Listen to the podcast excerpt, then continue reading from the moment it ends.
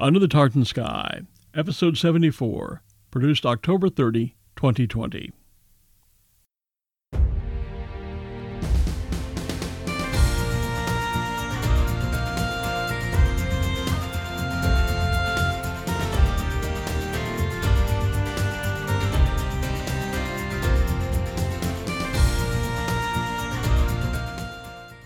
When it comes to ghosts, ghouls, and the many Halloween traditions we celebrate in the USA, we only have to look to Scotland to find many of their origins. Creepy costumes, trick or treating, jack o' lanterns, and bobbing for apples all have roots in Scotland, as does one of the most frightening of characters often associated with Halloween, the vampire king, Count Dracula. I'm Glenn Moyer, and Dracula, the classic Gothic horror tale, was written by Bram Stoker while on his summer holidays in the sleepy Aberdeenshire fishing village of Cruden Bay. In a moment, we'll travel there to learn more about the Scottish origins of Dracula, right here under the tartan sky.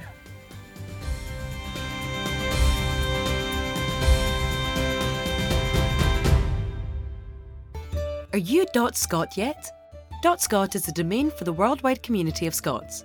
It became available to the public in late 2014 and is used by the Scottish Government and Parliament, the National Health Service in Scotland, and thousands of other organisations and individuals around the globe. Dot .scot doesn't mind where you live or what kind of Scottish connection you have. If you're Scottish by birth, heritage, or affinity, or an association that practices and promotes Scottish arts and culture, or a business with some kind of Scottish connection, then Dot .scot is for you. Best of all, it's easy to sign up to. Simply visit domains.scot, choose your domain name, and you're off and running. And by the way, if you're just looking for a wee blether, our email service will help you do that too. .scot. Be part of it.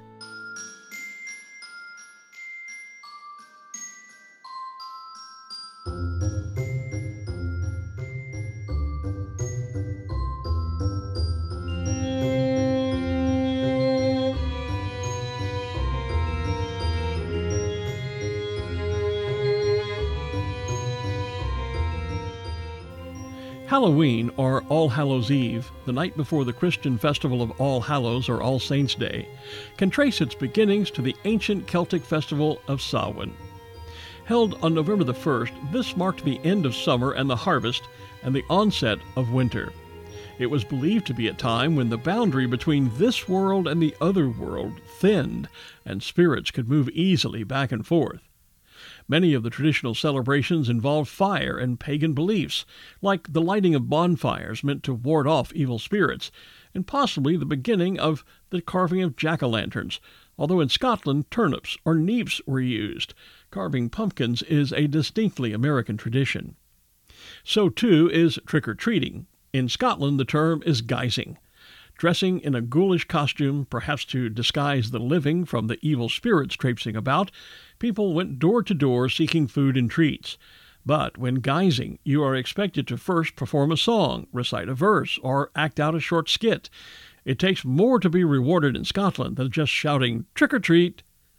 Also, at Samhain, the souls of dead relatives were thought to revisit their homes, seeking hospitality and often warmth from the coming winter, and often a place would be set at the table or by the fireside for these undead. And when it comes to the undead, there is no more a classic tale than that of Dracula. Bram Stoker's Gothic horror story, Dracula, was published in 1897 and is today a classic, having spawned an entire genre of vampire literature, film, and theater. The book has never gone out of print, but has gained far more favor in modern times than in Victorian England when first published. Dracula was one of several novels and other writings penned by Stoker during a series of summer holidays spent in the quiet fishing village of Port Erroll, now known as Cruden Bay, in the far northeast of Scotland.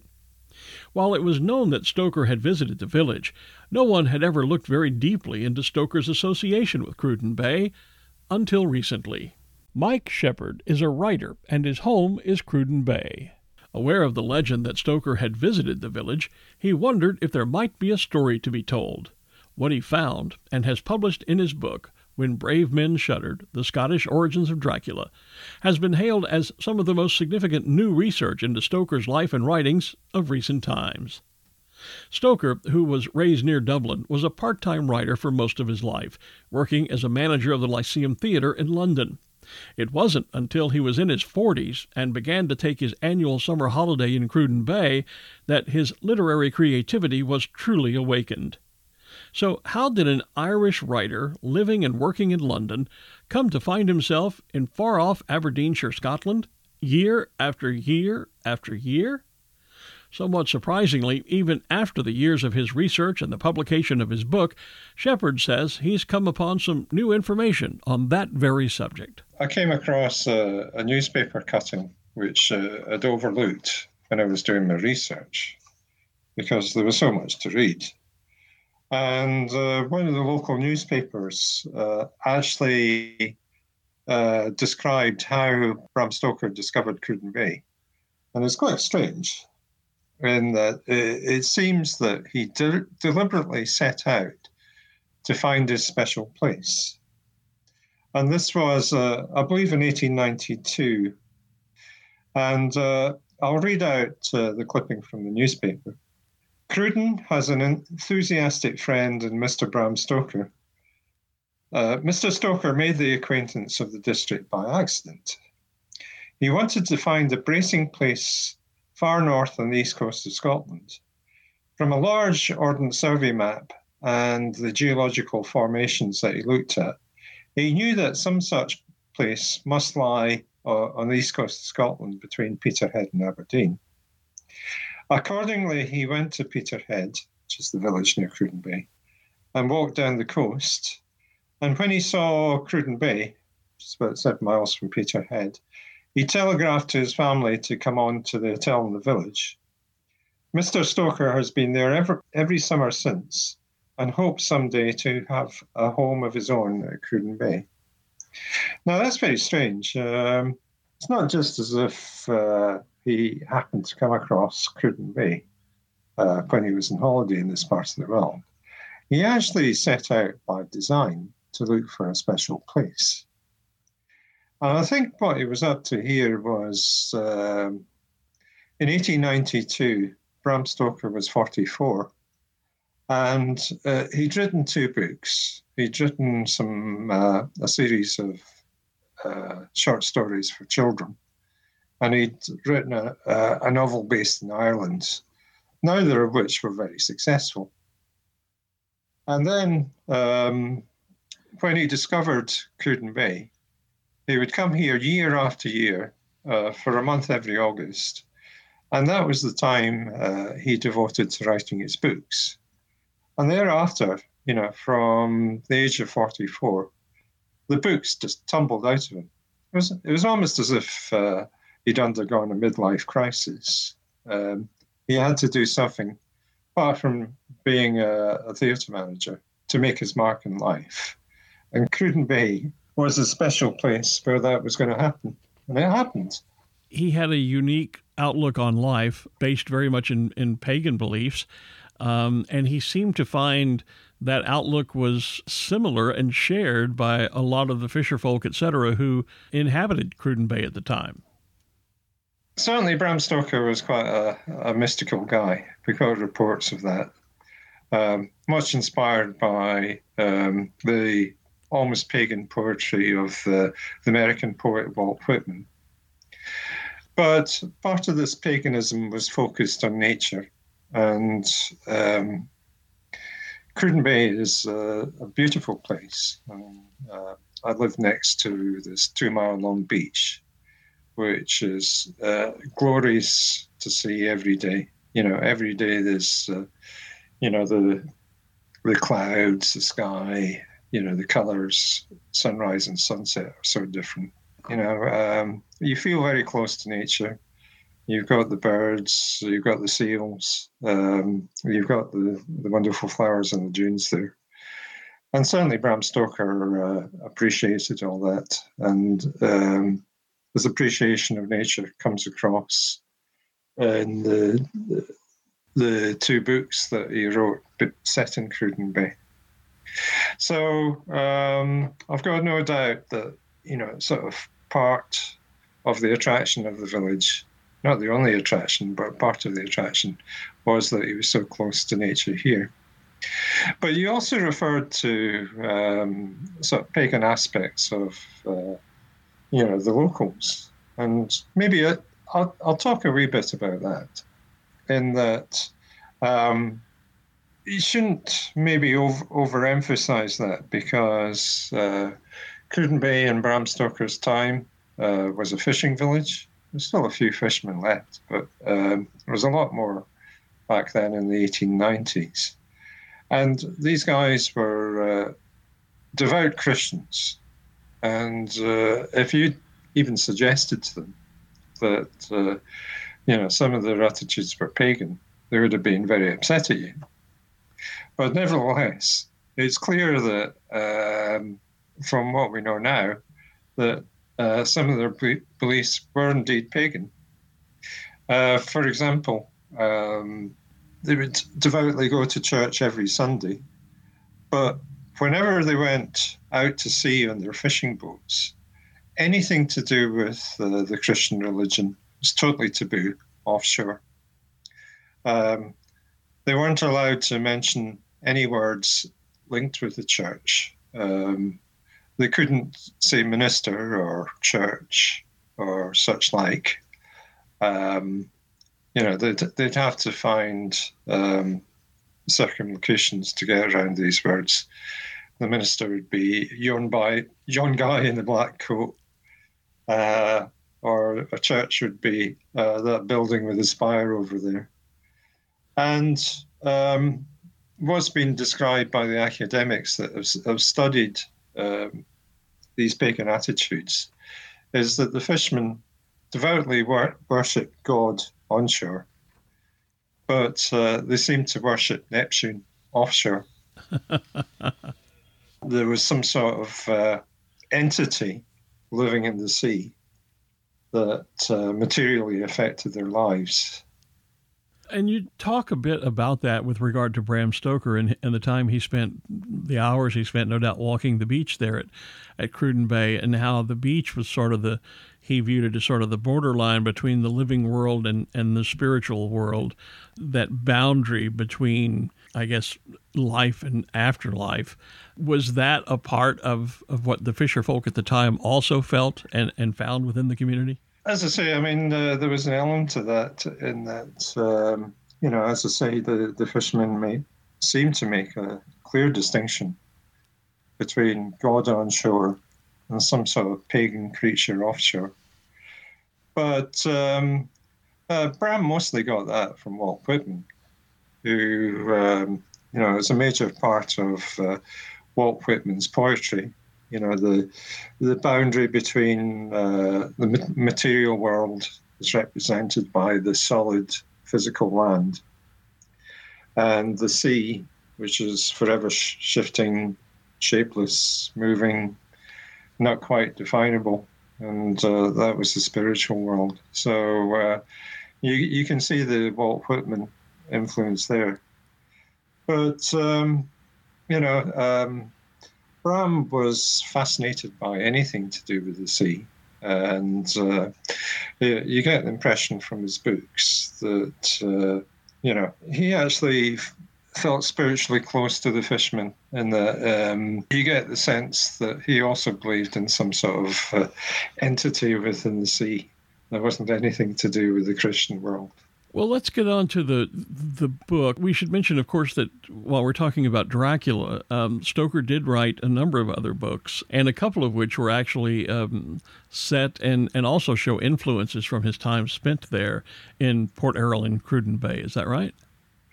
Indeed, he, he wrote two books. Uh, the first one was uh, The Watter's Mou, uh, refers to a sea gorge, uh, actually very close to my house. It's just at the back of my house here.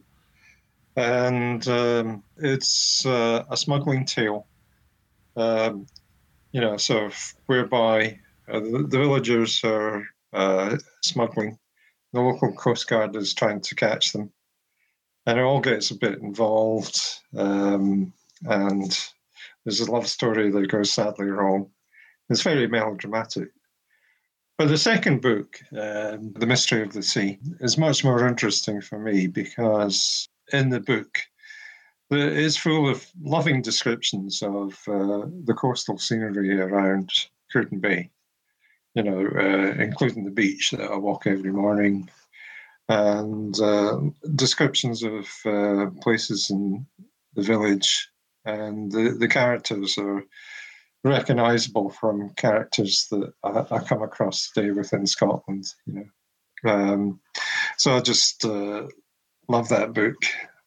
Well, let's talk a bit about Dracula. That's what we're actually here to talk about anyway. That in your book, which explores the impact that uh, the influence that Port Erroll and Cruden Bay had on Bram Stoker in writing the book. While he wrote the book, as you document in yours, um, on his various summer retreats there, the idea for a book about vampires, the idea, the, the root idea, I guess, for the book Dracula, had been in his head for some time, wasn't it? Yeah, well, right. As I say, he first discovered Cruden Bay in um, 1892, but the, his his notes for Dracula uh, still survive and can be read today, and I've read them. And uh, he he first started uh, putting together the plot um, but two years before in 1890. And by the time he discovered Cruden Bay, uh, much of the, the plot uh, for the novel we know had been put together. But the, the strange thing is, uh, he, had, he hadn't started writing it. In fact, he, he wouldn't start writing it until um, what, his summer holiday of 1895 in, in Cruden Bay. Now, in my dealings with uh, Bram Stoker, um, my investigations, I actually got in touch with uh, the Stoker family and uh, talked quite extensively with Dacre Stoker, uh, who lives in the States. He lives in South Carolina. And he's the great grandnephew of Bram Stoker. And he got so excited about my work, he actually came across to visit me in Cruden Bay two years ago. And he came last year for a second visit, stayed in the house, and he was due to come again just like his famous ancestor, you know, so besotted with Cruden Bay, he wanted to come back uh, again and again, you know. So, um, so Dacre gave me a lot of uh, insights into Bram Stoker and the writing of Dracula. One of the great landmarks near Cruden Bay is Slains Castle, Perched on a rocky cliff top a few miles from the village, it is a popularly held belief that this castle served as the model for Stoker's Castle Dracula. The castle is in ruin today, but was still lived in when Bram Stoker was frequenting Cruden Bay back in the late 1800s. Shepherd says there is an unquestionable connection between Slains Castle and Castle Dracula. But he says Dacre Stoker believes that Slains Castle was not the sole model for Castle Dracula. What had been known about in the village, but uh, not outside the village, was a direct link between uh, Slains Castle and Dracula, in that Bram Stoker had used part of the floor plan of Slains Castle actually for his book. And uh, one of the signposts for that is that there is actually a very distinctive room it still survives in amongst the ruins of the castle. And it's called the octagonal room. And the octagonal room in Slains Castle is actually in the book. I'll just read out this bit from Dracula, whereby um, Jonathan Harker has just uh, turned up to Castle Dracula in Transylvania. And the rather strange looking Count Dracula has invited him through the front door and the passage starts The Count halted, putting down my bags, closed the door, and crossing the room, opened another door which led into a small octagonal room lit by a single lamp and seemingly without a window of any sort. Now, I managed to track down uh, a photograph of the original octagonal room as it looked like you know, when the castle was still lived in. And looking at the photograph, you know, that was that's an exact description of the octagonal room in Slains Castle. So I, I chatted uh, this over with Dacre, and uh, he does a lot of research into uh, his famous ancestor. And together, you know, we concluded that, um, you know, the, there's a lot of discussion, you know, uh, where is Castle Dracula? Where is the original for Castle Dracula? And of opinion that uh, uh, Bram actually cherry picked parts of the description from different places. And his conclusion is that uh, the exterior is uh, one or two castles in uh, the actual present day Transylvania, whereas the interior uh, is mostly taken from Slains Castle.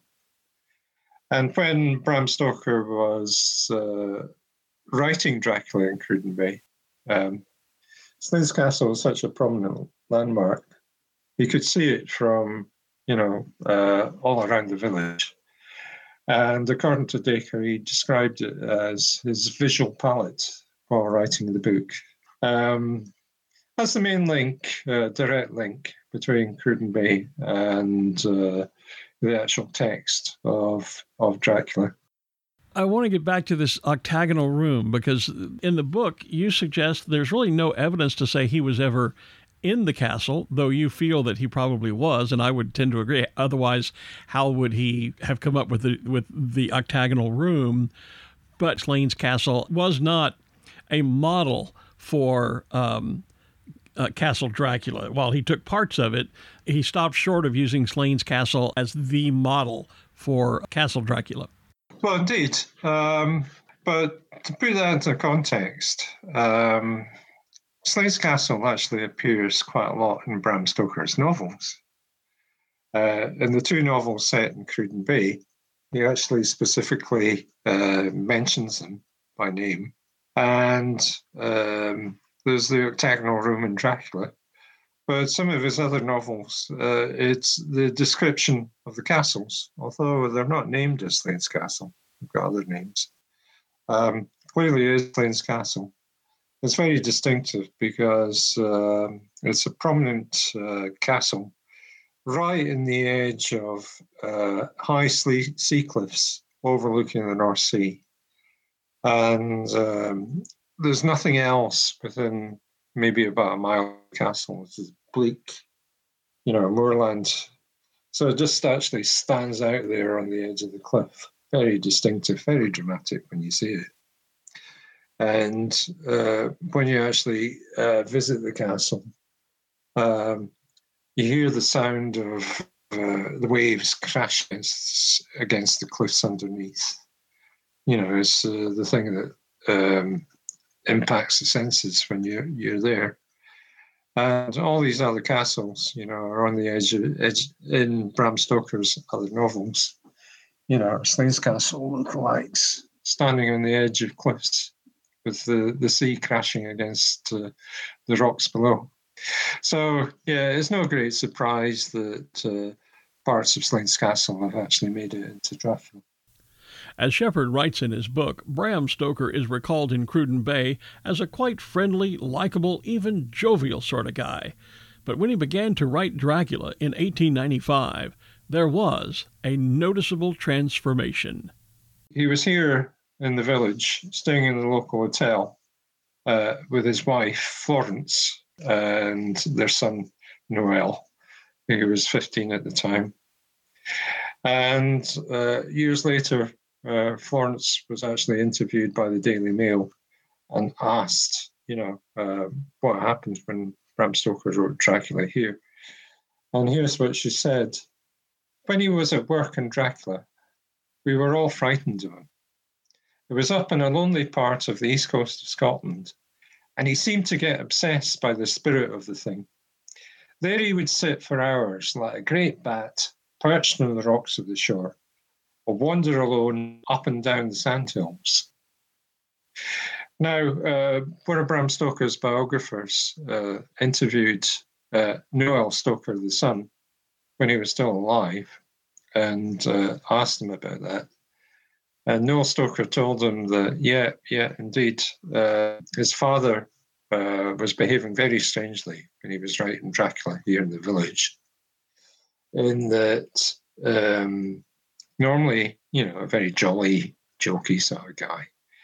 He was so tensed up, very withdrawn into himself, emotionally unavailable, and at the least interruption, he would uh, wouldn't say anything. He would just storm out of the hotel and walk along the beach, miles away from anywhere, and uh, you know you wouldn't see him for hours. And uh, there's been some speculation as to what he was doing. And um, what I reckon, in, as a, I write in the book, you've got to remember that Bram Stoker, um, his full time job was a theatre manager in London. And he worked with, uh, you know, one of the most famous actors uh, of, of the time. And what I believe he was doing was that uh, he he'd adopted uh, method acting, normally used in the, the theatre, uh, to help him with his writing. Now, how method acting works is that if you're playing a if you're in the theatre playing a part and you're trying to convey a, a, an emotion, uh, it doesn't come across too well if you just play act at the emotion. Um, method acting involves actually uh, forcing yourself to feel that emotion, and then it comes across as a lot more authentic. What the biographers believe happened here in Cruden Bay is that Bram Stoker put himself into the part of Count Dracula and uh, using method acting techniques, he was trying to get some authenticity into the writing of Dracula. And it certainly worked. But it's quite a bizarre thought that, uh, you know, for a month uh, in the summer of 1895, Bram Stoker was stalking up and down Cruden Bay Beach, pretending to be Count Dracula. In your research, you were, I think, surprised to find uh, a number of locals who had very distinct memories, family memories of uh, Bram Stoker's time there. Can you tell me a little about that? Cruden Bay is my home, and it's just a small village. Uh, it's about 1,400 people. And it's small enough that, you know, everybody sort of knows everybody else and knows everybody else's business as, as you get with a, a small village. And, um, you know, the, the families have been here for, you know, um, a, a very long time, you know, hundreds of years and uh, there's uh, a stability and longevity to uh, the village, which is great, you know, uh, for the likes of me because uh, I've actually been able to talk to people. Um, okay, I mean, Bram Stoker was last here over 120 years ago, but family memories still still survive. In particular, I can tell you the story about um, how I was trying to track down this cottage that uh, I knew Bram Stoker stayed in, you know, when, he was in the village. It, it was his main residence. But uh, I didn't have the name of the cottage, uh, so I didn't know which one it was. And I eventually managed to uh, uh, track down this reference to a, a, um, a Hilton cottage, which is not far from the Kilmarnock Arms Hotel. So I said, Oh, I know where Hilton Cottage is. And I went up there uh, just to, you know, look at it a bit more closely. And I went to the back gate, and the owner of the house saw me and thought, you know, this is a very suspicious looking character. And she said to me, What do you want? well, a bit more politely than that. Um, so, if, uh, can I help you in any way? I asked her straight out, did Bram Stoker stay to you? She said, Yes. Why'd you ask? Oh, I've been looking for this place for ages. Um, you know, have you got any details? Uh, Bram Stoker staying here. Yeah, we've got some. Um, do you want to come in? And she invited me in for a cup of tea. And we sat down, and she told me um, she'd been in the house since the, the 1960s. And when she first moved in, uh, her next door neighbour, who was an old woman, leaned across uh, the garden fence and said to her, I used to see Bram Stoker uh, writing his books in your front garden. I said to her, really? Yeah, yeah. Um, and she took me out into the, the front garden and uh, showed me the spot where he used to write his books. You know, in fact, uh, uh, a large number of his books were probably written on that spot or within the house. You know, so um, you know that was amazing. You know, just uh, you know coming across a family memory like that. But she wasn't the only one. Um, another woman um, who uh, I've been told to talk to told me this story about uh, uh, how her parents uh, had looked after Bram Stoker's dog. it's, a very silly story, but it's very interesting as well. And that uh, Bram Stoker turned up at the village uh, with a big dog one summer. And um, you know, the Hilton Cottage was actually uh, an annex from the hotel. And uh, the owner of the hotel had a very strict no pets policy and told Brahman uh, he couldn't keep the dog in the, you know, the cottage. And uh, it wouldn't change his mind. You're going to have to find somebody to look after the dog. So actually uh, went across the road to the you know, the house opposite, knocked on the door, and uh, this was Marna's parents, and he, he asked them straight out, you know, sort of, uh, can you look after my dog? And they looked after uh, Bram's dog for a month. And Marna, who's just a little girl, um, you know, sort of uh, when her parents told her this, um, said that when Bram went back to London, he was so grateful that they looked after his dog. He sent them uh, an enormous box of chocolates with uh, uh, a lilac lily in cloth on the front. And Marna, you know, um, the only reason she remembers the story is she used to love that box, which unfortunately yeah, didn't survive. But she remembered the story about uh, the dog. So um, I asked Marna the uh, the obvious question: Whose dog was it? Oh, I don't know. I was just a young girl. I wasn't really interested. What was the name of the dog? Well, I don't know that either. But some of my friends in the village, you know, sort of uh, speculated. Yeah, the favourite is Fang. And another story. Um, I knew that uh, Bram Stoker had spent um, at least one summer in uh, a cottage next village down from Cruden And uh, his, his landlady in the village had been a woman called Izzy Kai. And um, I went over to Whinnyfold. I'd been told to talk to uh, an old woman in the village. And um, I wasn't really asking her about Bram Stoker. I mean, I was just asking her about uh, life in the village when it was a fishing village and um, just sat down chatting. And uh, I said to Elsie, you know, the, the main reason I'm here is uh, I'm interested in, you know, the the cottage where Bram Stoker stayed. Uh, and his landlady uh, is a woman called Izzy Kai. And Elsie looked at me and said, Oh, my Auntie Izzy. I said, Your Auntie Izzy? Well, she wasn't really an auntie. She was my grandaunt, actually. I said, Did you know her? Oh, yeah. Auntie Izzy. Yeah. You knew Bram Stoker's landlady? Yeah. Uh, I was just a young girl at the time, and she was an old lady. But yeah, um, we used to sort of clean out her cottage for, for her. Elsie actually told me uh, one or two stories about Bram Stoker that she remembered her mum, her mum Towner. And uh, I took Dacre Stoker along to, to meet her. And, uh, you know, he, he, was flabbergasted by Elsie. I mean, 83 years old and just, you know, perfect memory of, uh, you know, everything that happened. Yeah.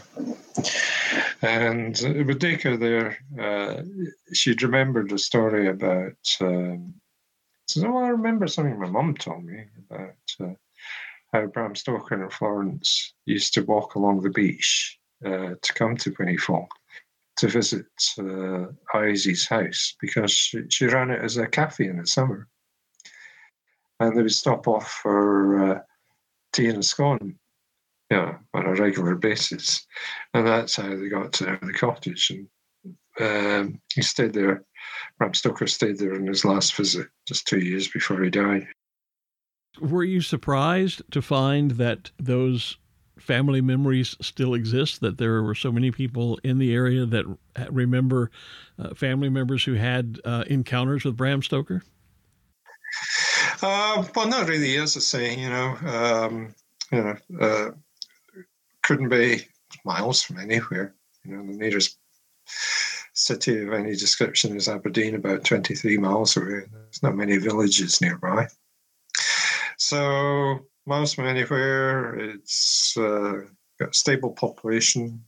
Um, you know, uh, been families have been here for years. So, um, uh, it was no great surprise that you know, these memories, you know, had uh, survived.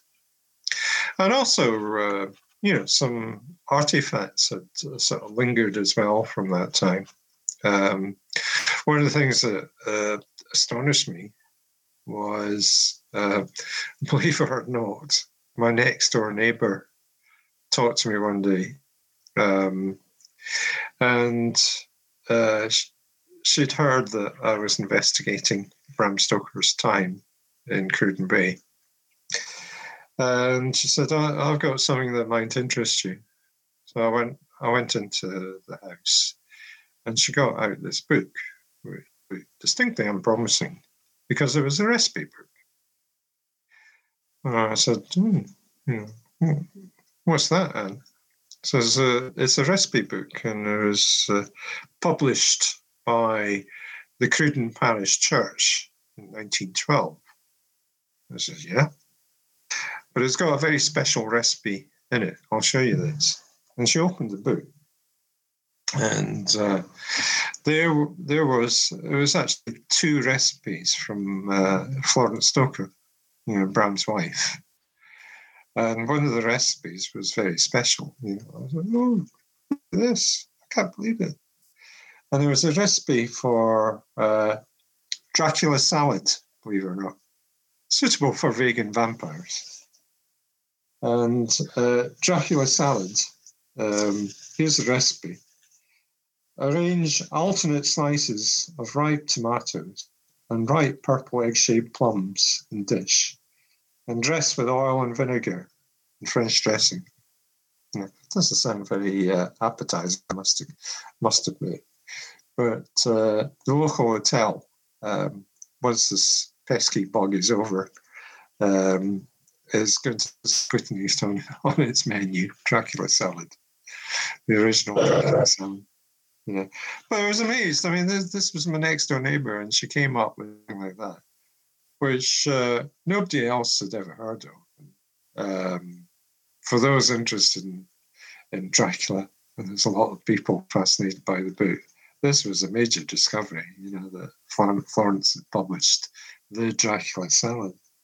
Back to the book for for a moment. Dracula was unmistakably his greatest literary success, and yet it did not make him a member of the rich and famous. He didn't get wealthy off of it by any means during his lifetime. What's changed that now puts Dracula where many hold it, and that is at the pinnacle of the genre of uh, vampire fiction, gothic fiction, et cetera, et cetera? I mean, it's become the basis for an entire genre of literature and film but it never achieved that success during his lifetime. What changed to make Dracula so popular as it is today? Well, uh, Dracula has never gone out of print since uh, Bram Stoker wrote it, so uh, it was moderately successful when he was alive. But what made it uh, an internationally famous book was the the first uh, Hollywood film with Bela Lugosi, um, which, if I remember right, was about 1932 or so and uh, that was such a popular film that uh, the sales of Dracula the book took off afterwards, and uh, you know um, Bram Stoker became famous in no way that he imagined during during his lifetime. Yeah. Um, But uh, the book also helps in that um, when you read Dracula, uh, well, it's a cracking good story for a start. Bram Stoker's characters um, aren't particularly well fleshed out, but it's uh, how he describes atmosphere uh, and uh, a sense of doom. Um, nobody, nobody comes close in uh, writing horror like Bram Stoker does. And for a book that's what uh, 123 years old, still widely read today and enjoyed today. You know, there's many Dracula fans out there that um, you know have had uh, a frisson of horror by reading the book and Bram Stoker's wonderful uh, descriptions of the evil goings on in Castle Dracula and so on. So yeah, um, uh, it's not just the film; it's the book itself throughout most of his life, he was really a part-time writer. It wasn't really until late in life that he um, that his books, uh, his writing, had to earn his principal income. Um, for someone who wanted to know more about Bram Stoker, not so much Dracula perhaps, but Stoker himself and his writing, what book of his would you recommend someone be reading? Well, I would, I would certainly recommend uh, The Mystery of the Sea. Um, it's actually my favourite book of his, apart from the fact that it's actually set within two miles of my house here in Cruden Bay. Um, in that, uh, I've got this theory. Uh, it was his first major book after writing Dracula. And what's interesting is that uh, the main character in the book is obviously himself. And my theory is that his wife probably had a part to play in that says, You're not writing another book like Dracula. so behaving like that again. Yeah, so Bram came up with the idea of uh, putting himself into a book as the main character, so he wouldn't have to uh, pretend to be anybody else but him. The outcome of that is uh, the real Bram Stoker actually comes out in the book. In particular, his very mystical and almost pagan attitude to to life. And it's a it's a great read as well. You know, it's uh, it's actually um, you know to the beauties of Cruden Bay, uh, the people we met there, and it's a thriller as well, um, based on uh, the shipwreck of a Spanish galleon near Cruden Bay, which did actually happen. Beyond Slains Castle, are there other sites that remain today in the Cruden Bay area that are associated, were associated with Bram Stoker during his visit that a visitor to the area could see? Oh, indeed. Um, no, the, the main site uh, in Cruden Bay linked with uh, Bram Stoker is uh, the big hotel in the centre of the village, which is the, the Kilmarnock Arms Hotel and um, you can go in there. Um, and they believe they know the, the room that uh, the family stayed in, so you can you can actually stay in the room where where Dracula was written. And uh, they also have uh, a guest guest book that survives from uh, the years that Bram Stoker stayed in the village, and he's uh, you can actually see his signature in the guest book. Um, the, the signatures in there for the years 1894 and 1895. Um, the signature for 1895 is particularly interesting because it's the very last thing he wrote before he started writing Dracula.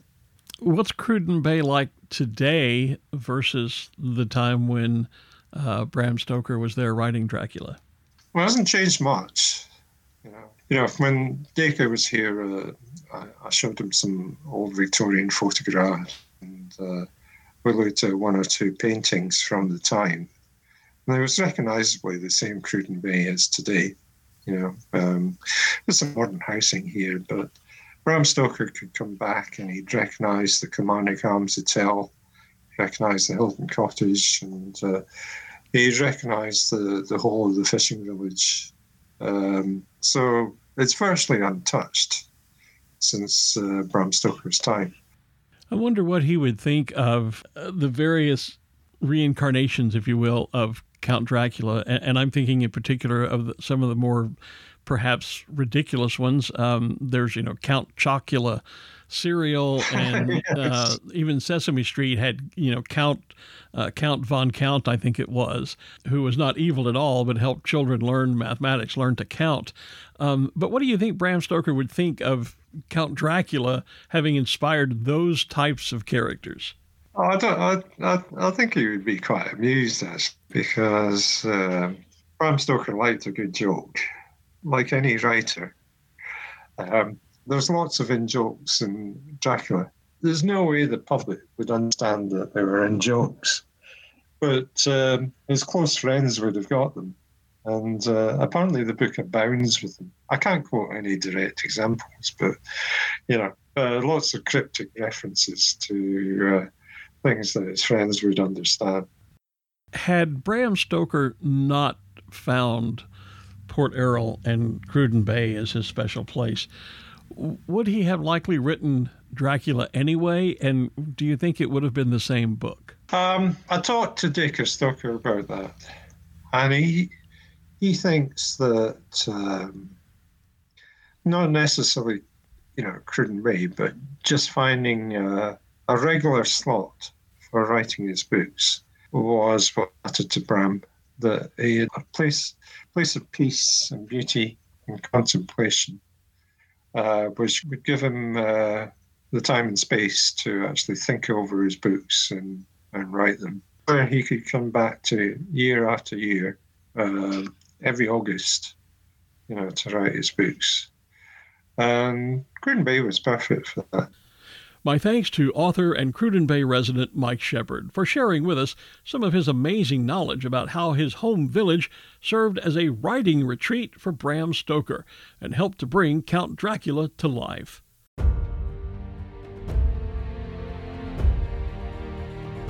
Mike's book, When Brave Men Shuddered The Scottish Origins of Dracula, is available on Amazon and other outlets, and a link will be in our show notes on the website www.underthetartansky.scot.